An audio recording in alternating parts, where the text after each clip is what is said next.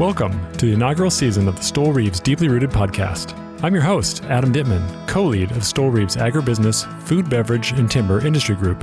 This season, we're interviewing respected industry leaders and discussing how they and their companies are embracing innovation and capitalizing on new opportunities to move their industries forward in an ever changing world. Subscribe at stoel.com, that's S T O E L.com, or wherever you listen to podcasts. This is not legal advice, and the podcast doesn't create a client attorney relationship. Greetings, listeners, and welcome to this episode of the Stoel Rives Deeply Rooted podcast. I'm your host, Adam Dittman. Our guest today is so well known in the agribusiness industry that he hardly needs an introduction. I'd like to welcome Jeff Huckaby, President and CEO of Grimmway Farms, to the studio. Among Jeff's other accolades, he's the recipient of the prestigious 2020 Organic Farmer of the Year Award from Organic Trade Association and the 2019 Produce Man of the Year Award from the Packer magazine. For any listeners out there who might not yet be familiar with Grimmway Farms, Grimmway is the world's largest grower, packer, and shipper of carrots. Grimmway grows over 40,000 acres annually throughout California and six other states.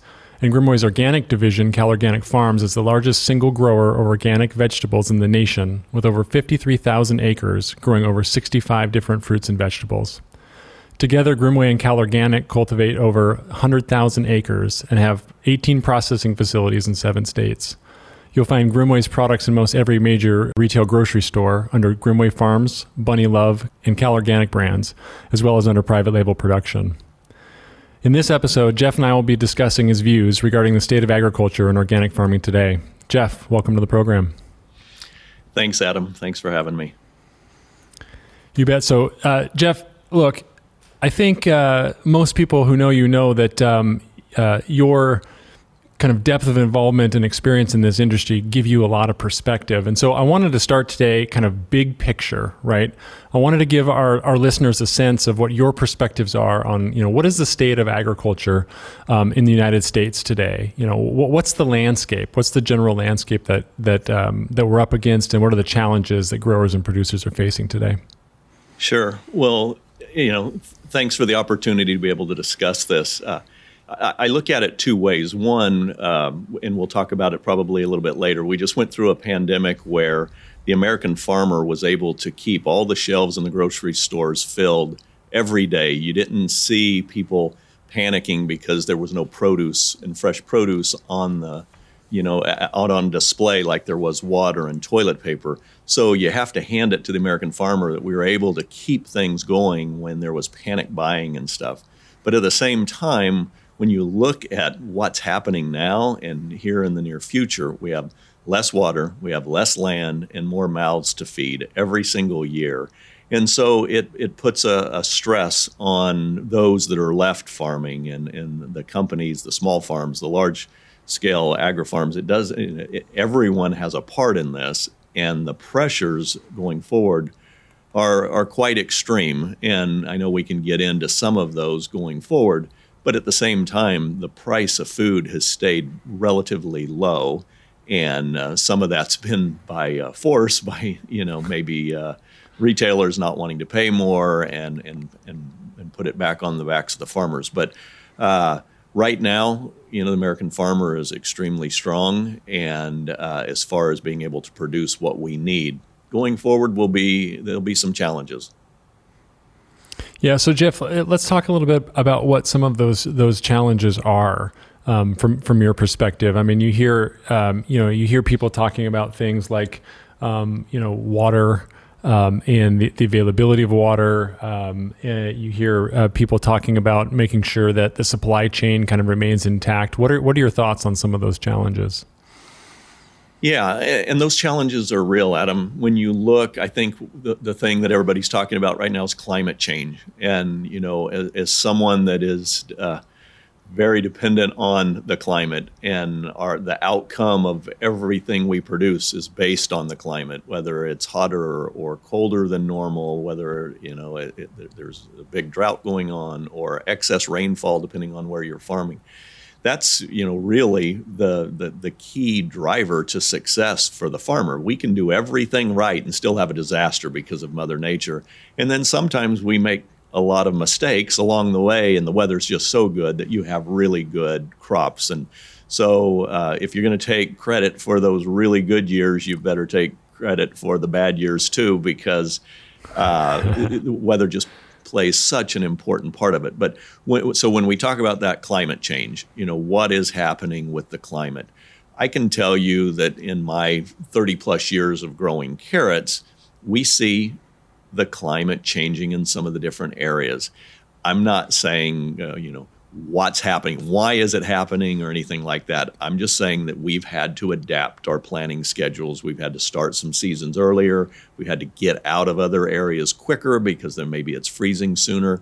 Um, but here in California, where the majority of our production is, most of it is around a rainfall, snowpack, and, and just irrigation in general and we are learning how do we deal with a different climate at least here in the last 10 years or so that uh, when you talk about rainfall it, it, it, that's the major impact is now we're seeing more of our precipitation coming as rain instead of snowpack. So for years and years you loaded up the mountains with snow over the summer, it would slowly melt. There were enough dams and reservoirs around that it could keep those fed, and then we were able to move the water around the state and um, and go all the way through the, the dry, hot summer.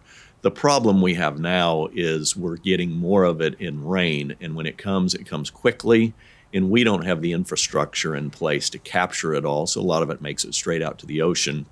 Then we're left in the middle of the summer with uh, dry reservoirs and not a lot of surface water uh, being allocated to the farmers like historically we've been able to, to have. So, so to Adam, to me, that's one of the big ones that we are dealing with every day. And for Grimmway Farms and CalOrganic, that's one of the reasons why we're now in seven states. If you went back, you know, just you know, 15 years ago, we were in two. Now we're in seven. Um, we're moving to the southeast. We're in the northwest. We're in the center of the U.S.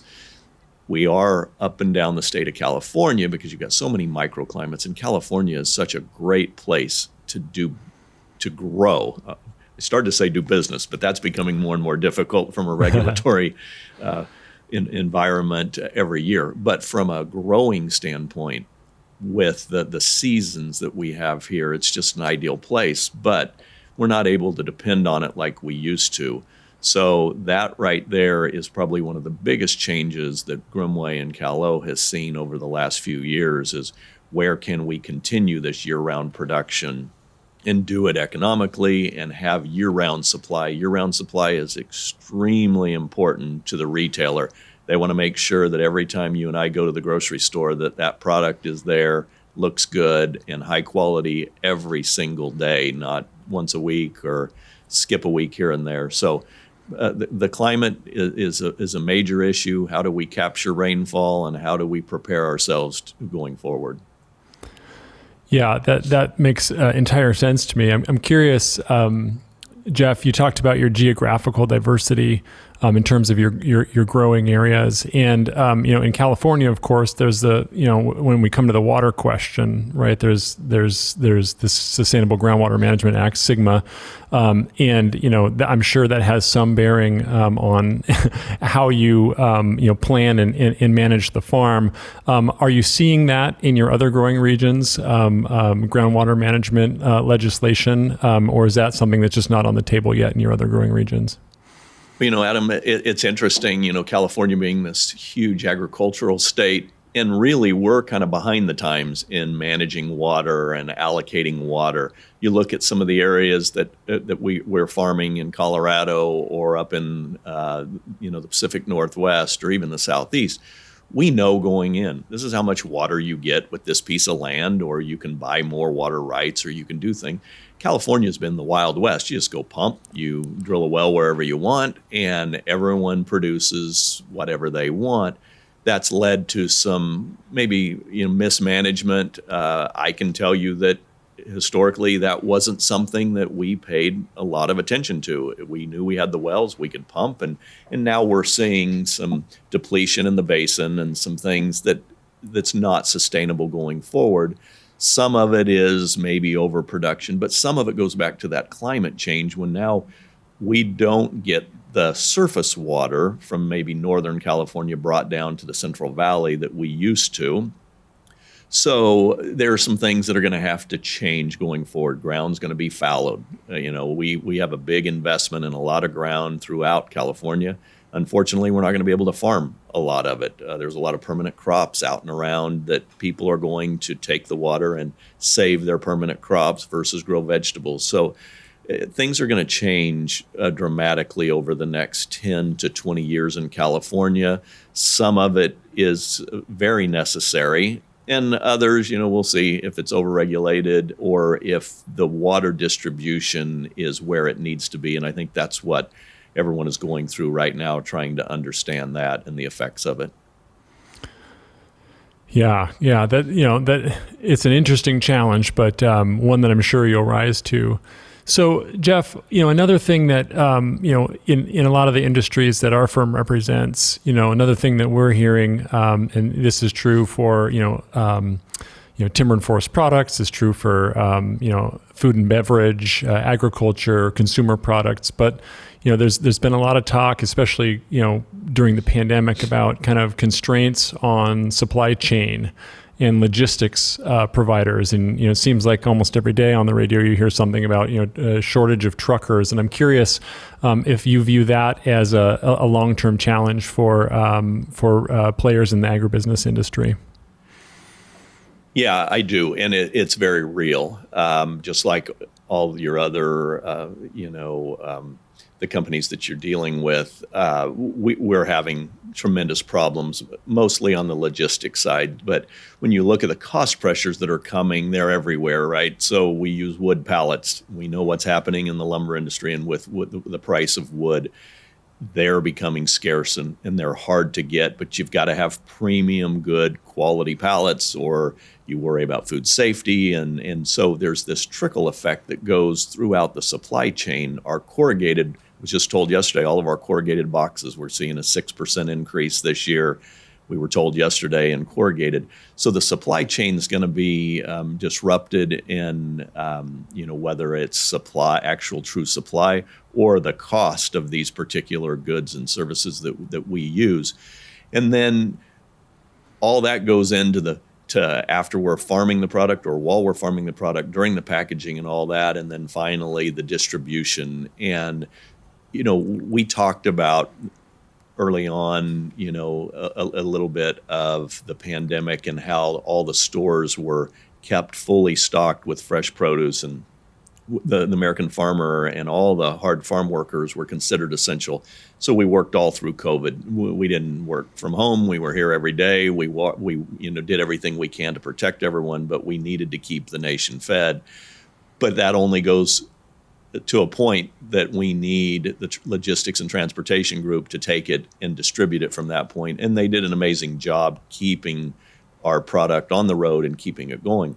Right now, though, things are really tough. The cost with fuel and uh, insurance and some of the regulatory issues that are going on with trucks and things, we're finding it very difficult to get enough truckers to haul our product here to the East Coast. And even bringing our carrots out of the, the desert of um, you know Southern California up to, up here to Bakersfield, we're seeing big issues with that.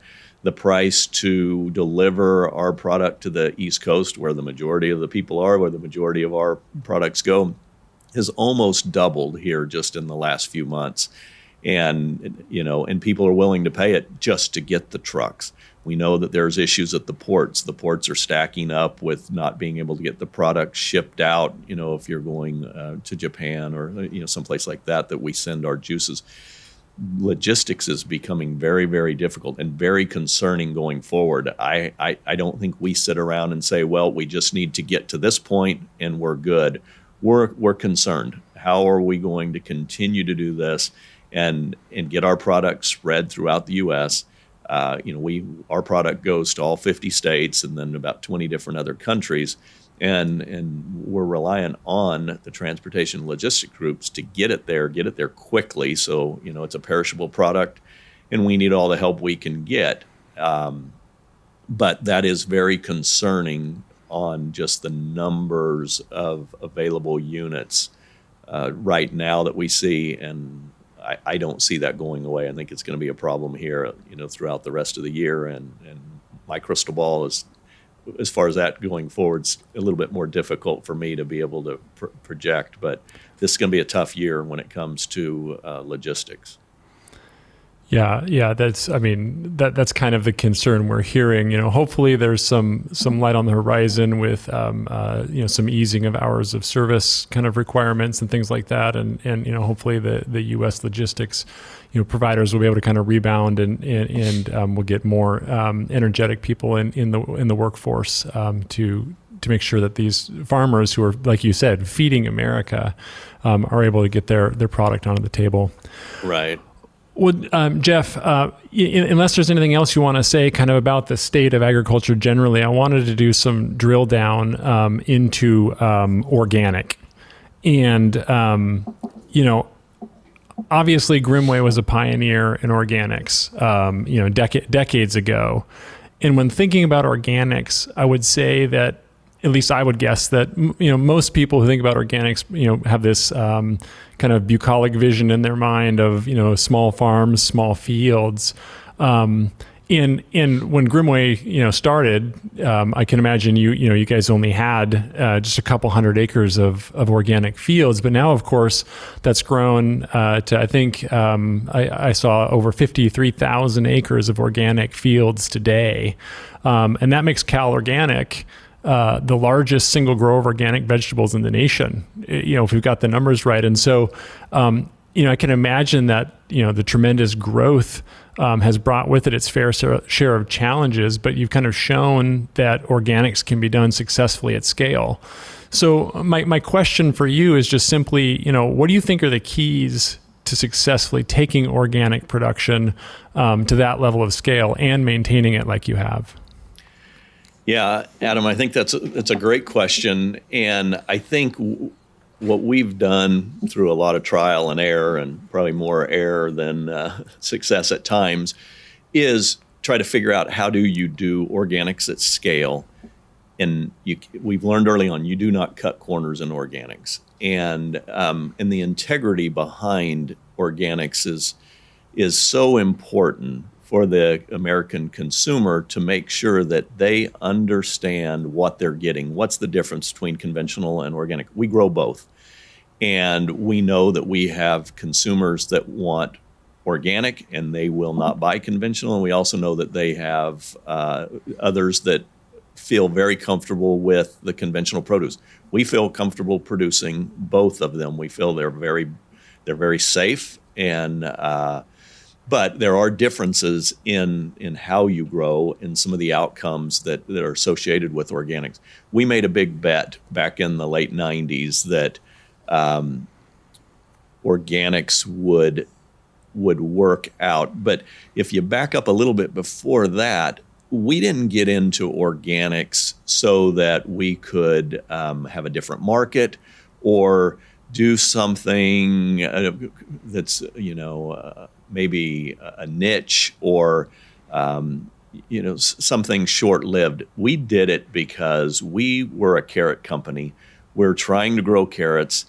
One of the biggest problems is you've, especially most people know that the baby carrots are young, very uh, they're mature, but they're they're very much younger than a full cello carrot. We harvest them 30 to 45 days early, but they're long and skinny, and we cut them into two inch pieces. One of the issues, you got to have a long, straight carrot to cut them into two inch pieces. One of the issues with growing carrots, you have a lot of nematode problems under the soil and pythium, and you had things that were forking carrots, stubbing them, making them crooked. So you had these fumigants that would help clear up the soil and allow that carrot to grow nice and smooth and, and, and long and straight.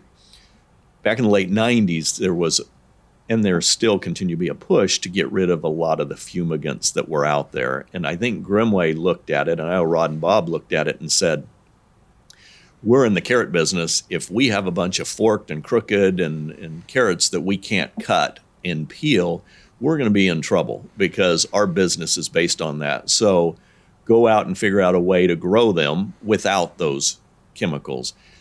That's how we got into the organic side of it It was figure out how to grow these things and can we do it and can you do it profitably? So we failed a lot in the beginning. But what we realized was all right, let's go back. How do we really work our soils to build the soils up to where they are healthy and living and that you aren't uh, fumigating and, and destroying all the bad uh, you know microbes that are there but you're also destroying the good ones. So how, how, how do we build back healthy populations? And that's when you know obviously i got involved in it did a lot of trials and, and realized that hey there are certain crop rotations that build upon the other. And when that happened those carrots were healthy they were strong and straight and and we did not have the disease pressure so that built upon all right maybe we have something here maybe we have a way of figuring out how to do these without these these pesticides and and in these man-made uh, fumigants. So that led to all right. The way it worked was we had a bunch of rotational crops in between. You grow carrots once every third year. Years, you know, in between, you couldn't just leave fallow. You couldn't push it to one and uh, every year or every other year. And you know, so I'm out there growing broccoli and cauliflower and, and lettuces, and then these cover crops to rebuild the soil and get organic matter. And once we figured out, all right, there is an organic way of doing this to keep the soils healthy, to build them and build for tomorrow instead of just the quick crop that you had in the ground right now. And we saw huge success with that. Matter of fact, within five years of really trying all those rotations, we noticed that our yields and our quality were close to the conventional yields and quality. Now, it came with a huge cost because there were a lot of extra things that we had to do with it. But we learned that it could be done. And you're right, we started with a few hundred acres. We had single beds planted throughout a field of a particular crop. And we learned to cultivate them, we learned to weed, we learned where to place the fertilizers. The fertilizers that are used in organic react completely different than conventional fertilizers that are quick acting. And so, usually, when you're farming conventionally, you are feeding that crop right then and there for what it needs. Organics, it's almost like you're feeding next year's crop today. And so you're always looking ahead and trying to figure out how do I continue to make the soil healthier and not deplete certain things for next year. And as long as I do it for next year, then that crop will be better and better and better. So we found this path and we grew one row at a time then it was two rows. Next thing you know the planter's doing six beds or eight beds and we're our fields went from uh, you know two acres of beets to 20 acres of beets. But we couldn't change how we were doing it. We still had to side dress them with the same fertilizers. We had to weed them at the exact same time. We had to pre-germ weeds. Nothing i can tell you adam today has changed from the first few hundred acres to the way we farm today organically, except for we don't make maybe quite the mistakes that we did before. We figured out timing on fertilizers that need to put be put in so many days ahead of the crop, etc. And with that, we've been able to take it to scale. So now instead of having a field, an 80 acre field with 20 different items in it, we have a lot of 80 acre fields with one single item in it, and the next field over has another single item in it. That farm manager is still in that same area looking at all those crops, but it's at scale. We still cannot cut corners and you cannot get behind. You don't have these magic tools to all of a sudden catch up. If you get behind in organics, you're usually done for the season. But we have now proven not only can we get similar yields and quality day in and day out, our organic carrots are higher yielding and higher quality than our conventional carrots. The organics have passed that. And I know people say, ah, we don't believe that. Usually it's a, you know, oh, you only get half the production. When done right, we have found on these 65 different items that we do that you can exceed conventional yields over and over again. And but it's not easy. It's a system that's in place. You're not a carrot organic carrot farmer anymore. You're an organic farmer growing multiple different crops. You have to cover crop and put back into the soil. All of that comes with a cost. So that's why you see the premium in the grocery store. But it is a huge movement. A lot of people Um, they, they, they're more interested in what's getting put on their, their crops and, you know, and ends up on in the food chain. And so we were fortunate. We started out just to make sure that we would be able to continue to our business and then figured out a little niche that, hey, this does work when, when you do this. We had some great people early on, you know, Danny Duncan that started Cal Organic Farms that we bought back in, in 2001 to help rotate with our carrots was a pioneer too that just really learned some of these systems.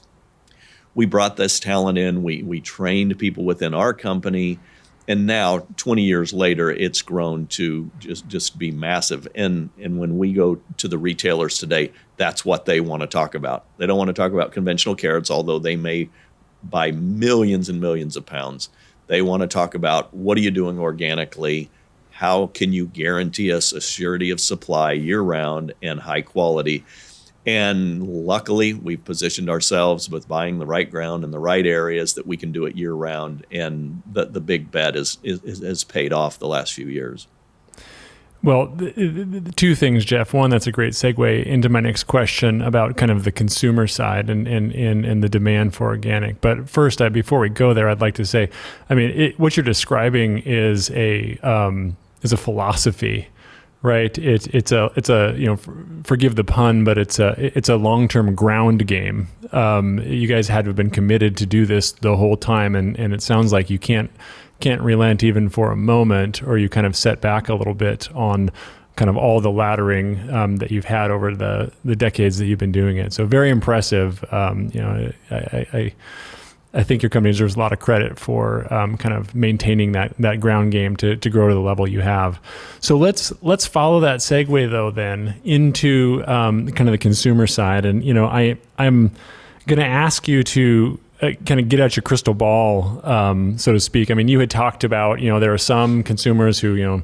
Uh, and when I say consumers, I mean not only the end the end user who's buying them, right, and eating them, but the, you know the retailers who are buying them. There are some who who, who do still want you know um, conventionally farmed stuff, but but it sounds like there's a growing demand um, for the organic. And you, also mentioned that organic um, carries with it a you know a kind of a, a, premium, right? But it seems, at least anecdotally to me, that um, consumers are willing to pay um, a premium to know that the products that that they're feeding their children and, and themselves um, were kind of brought to their table in a responsible way. So here's where I'm asking you to pull, uh, pull out the crystal ball. Do you see a world where in the retail grocery side, organic is eclipsing conventional? Yeah, good question. And um, my crystal ball is a little fuzzy right now, so I'd like to look in a little bit uh, better into that. But I go back 20 years ago when when the, I was asked to do this. Um, I would have never imagined we would be at 53,000 acres today.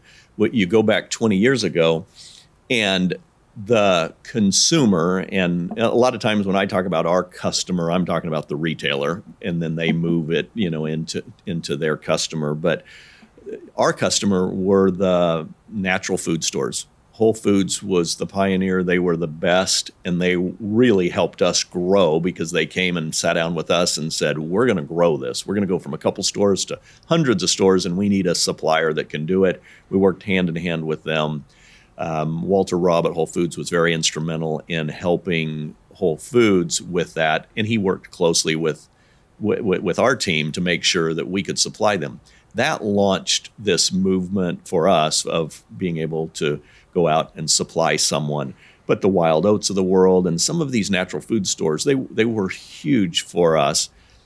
But that was pretty much it. You go back 10 years ago, and the mainstream retailer all of a sudden said, we better start carrying some organic. Uh, some of them tried it early on, didn't have a lot of luck with it, um, mostly because availability. Like I said earlier, they wanted surety of supply every single day, not every other day, not every other week early on, the acreage was limited. And so the mainstream retailer, they didn't want to mess with one week it was here, one week it wasn't. But those that grasp it, Costco was an early developer of we want all organics and worked closely with companies like our, ourselves. these guys, once they made the commitment, they said, okay, go grow for it and we will carry this. the, that momentum, once it started, it allowed us to grow more acres, which makes us more uh, reliable because instead of having one field that if you have a hailstorm or windstorm comes through, you knock it out, now maybe you have two or three fields. You might lose one field, but you still have this product and, and surety of supply. Once that happened and the mainstream retailer saw they could have it day in and day out, they started seeing huge, tremendous growth. And so then it started shifting. Okay. And then when the mainstream retailer starts carrying it, they can really use and sell the volume. So now all of a sudden we have this huge growth curve because they're wanting to put it in all of their stores. Some of them have 2,000, 3,000, 4,000 stores. So just a few bags here and there ends up being a, a lot of produce. So we, uh, we, we got on that early and we started watching this growth every year it it blows me away the term, the growth of organic still today um, that is continuing to happen. And the retailer, when we meet with them, I think I mentioned earlier, you know, we grow a lot of conventional carrots for them and a lot of organic produce. We go in and millions and millions of dollars of conventional carrots. We have a five minute discussion. Okay, we got it. You guys are great. You're doing a good job. Now, what are you doing organically? All of our conversations are going to that some of the even mainstream retailers are saying there's a few items that maybe aren't the big movers. And why are we carrying two leeks? Why are we carrying an organic leek and a conventional leek when everyone's not buying leeks every single day? And so if they pay 50 cents more for a leek, why don't we just carry organic? Because then it covers both uh, c- consumers. I see more and more of that happening. We've dealt with it uh, where mainstream retailers have come to us and said, We're going to quit carrying both. Can you handle it?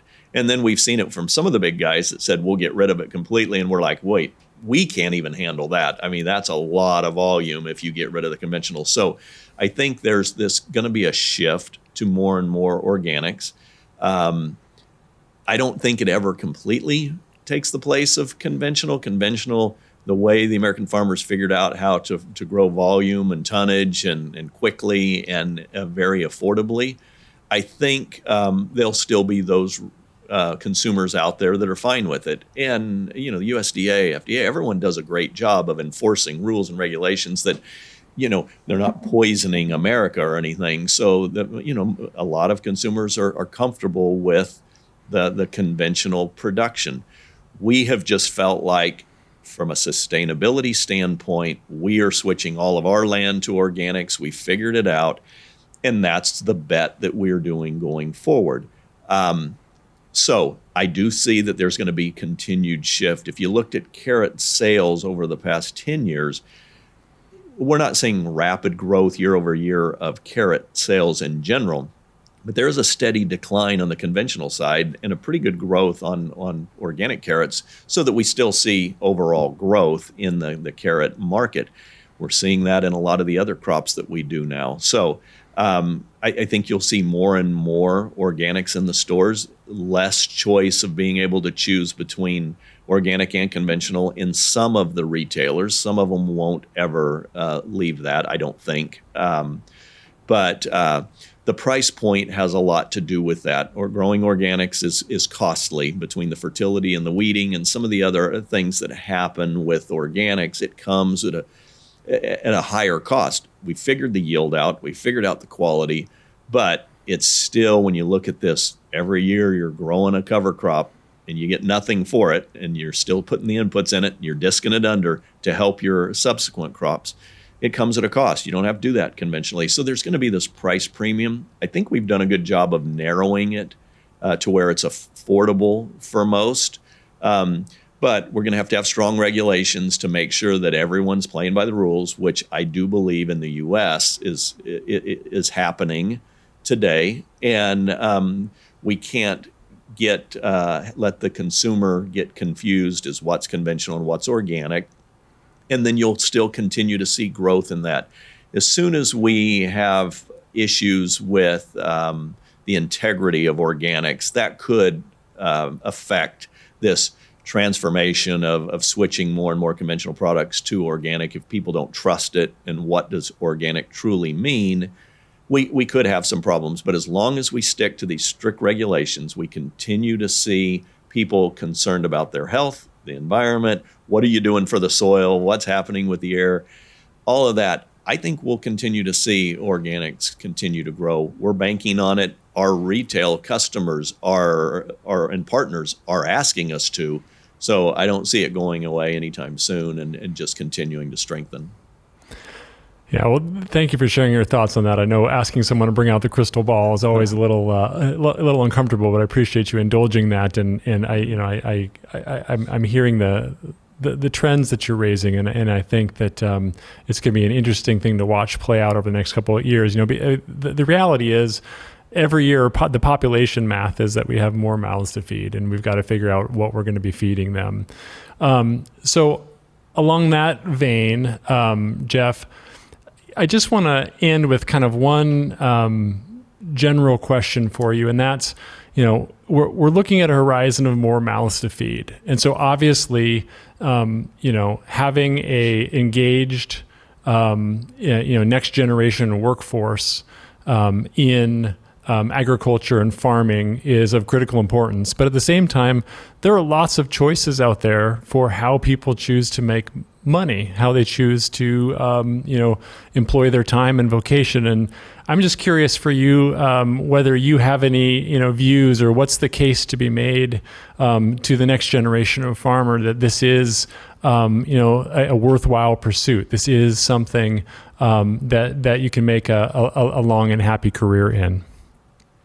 Yeah, well, you know, uh, I'm obviously very passionate about farming, and I, I, think you have to be to be in the middle of it because, you know, you sit here and you put your heart and soul into a crop for 120 days, and then the weather comes and wipes it all out, and you look at it and think, well, start over again because something happened, you know, and we keep doing this over and over again. But then when you do have a successful crop, you realize it's nutritious, it's healthy we're you know we're feeding the nation. So to me, it's a pretty noble uh, profession to be in, and and you know we, we talked about the forty thousand acres of carrots we do. That's ten million pounds of carrots every day, six days a week, fifty-two weeks out of the year. And so when you figure ten million pounds, it, it's it's going everywhere. It is feeding a lot of people.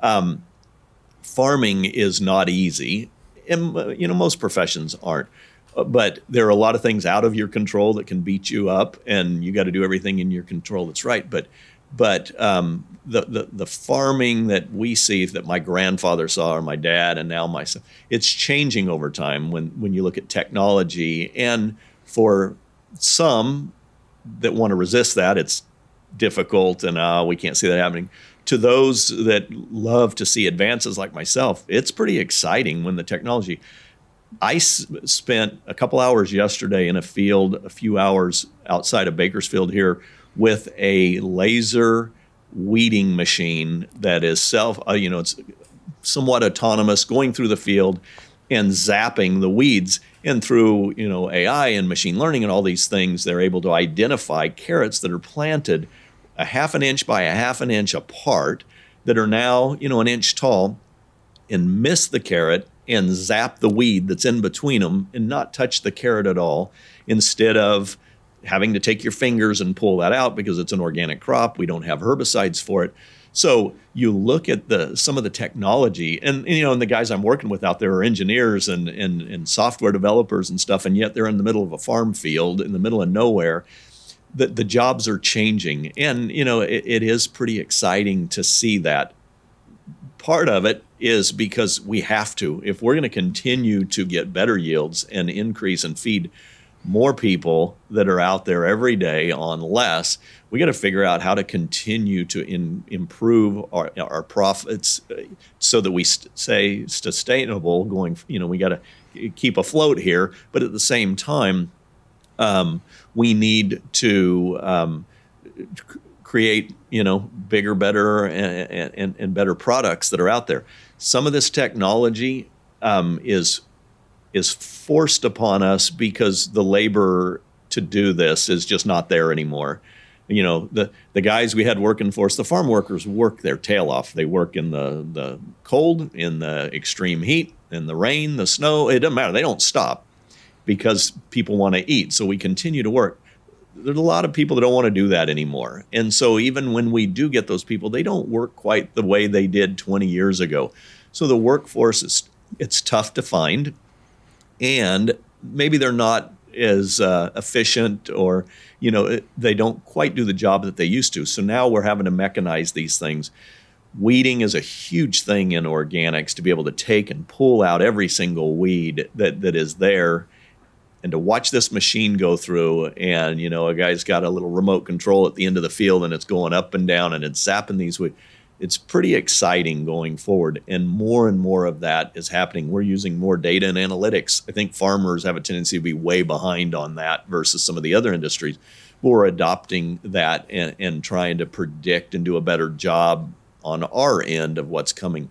So uh, i think it's an exciting arena to be in um, there's lots of jobs available because not everybody you know they think of well i don't want to get in a truck and drive around for 12 hours, seven days a week. We don't get the weekends off because the crop doesn't get the weekends off. It, you know, it just keeps growing. Or when the weather gets bad is when you go to work even harder because you're trying to protect the crop. Not everyone wants to do that and, and work, you know, 70, 80 hours a week. We have some things we have to work on as an industry to prevent people from working 70, 80 hours a week year round because we're not seasonal in our business. Um, but I would think uh, it's a it's a great profession to be in. It, it, to me, it's pretty noble and honorable to be able to to do this and and feed as many mouths as we do, and and do it with something that tastes good. It's good for you. It's not, uh, man, should I eat this or not? You know, what's it going to do to my body? You know, it's very healthy and, and nutritious. Jeff, that's great. Thank you for for sharing that perspective. And um, all I can think of, you know, whenever I talk to you is is what you said that you're passionate about this, and I appreciate you coming in today and sharing with our guests your passion and your kind of your outlook and perspectives on uh, agriculture today in the U.S. Jeff, thank you very much for coming. Uh, it, was, it was a pleasure having you. Yeah, no, Adam, thanks for having me. Uh, I enjoy talking about this subject, and and uh, like I said, it is a great profession, and uh, uh, just appreciate being able to, to discuss a little bit of that with you today. Thank you. Thank you for listening to the Stoel Rives Deeply Rooted podcast. To follow along and get additional insights from each episode, visit stoel.com. Please also take a moment to rate and subscribe to the podcast on Apple, Spotify, or wherever you listen to podcasts.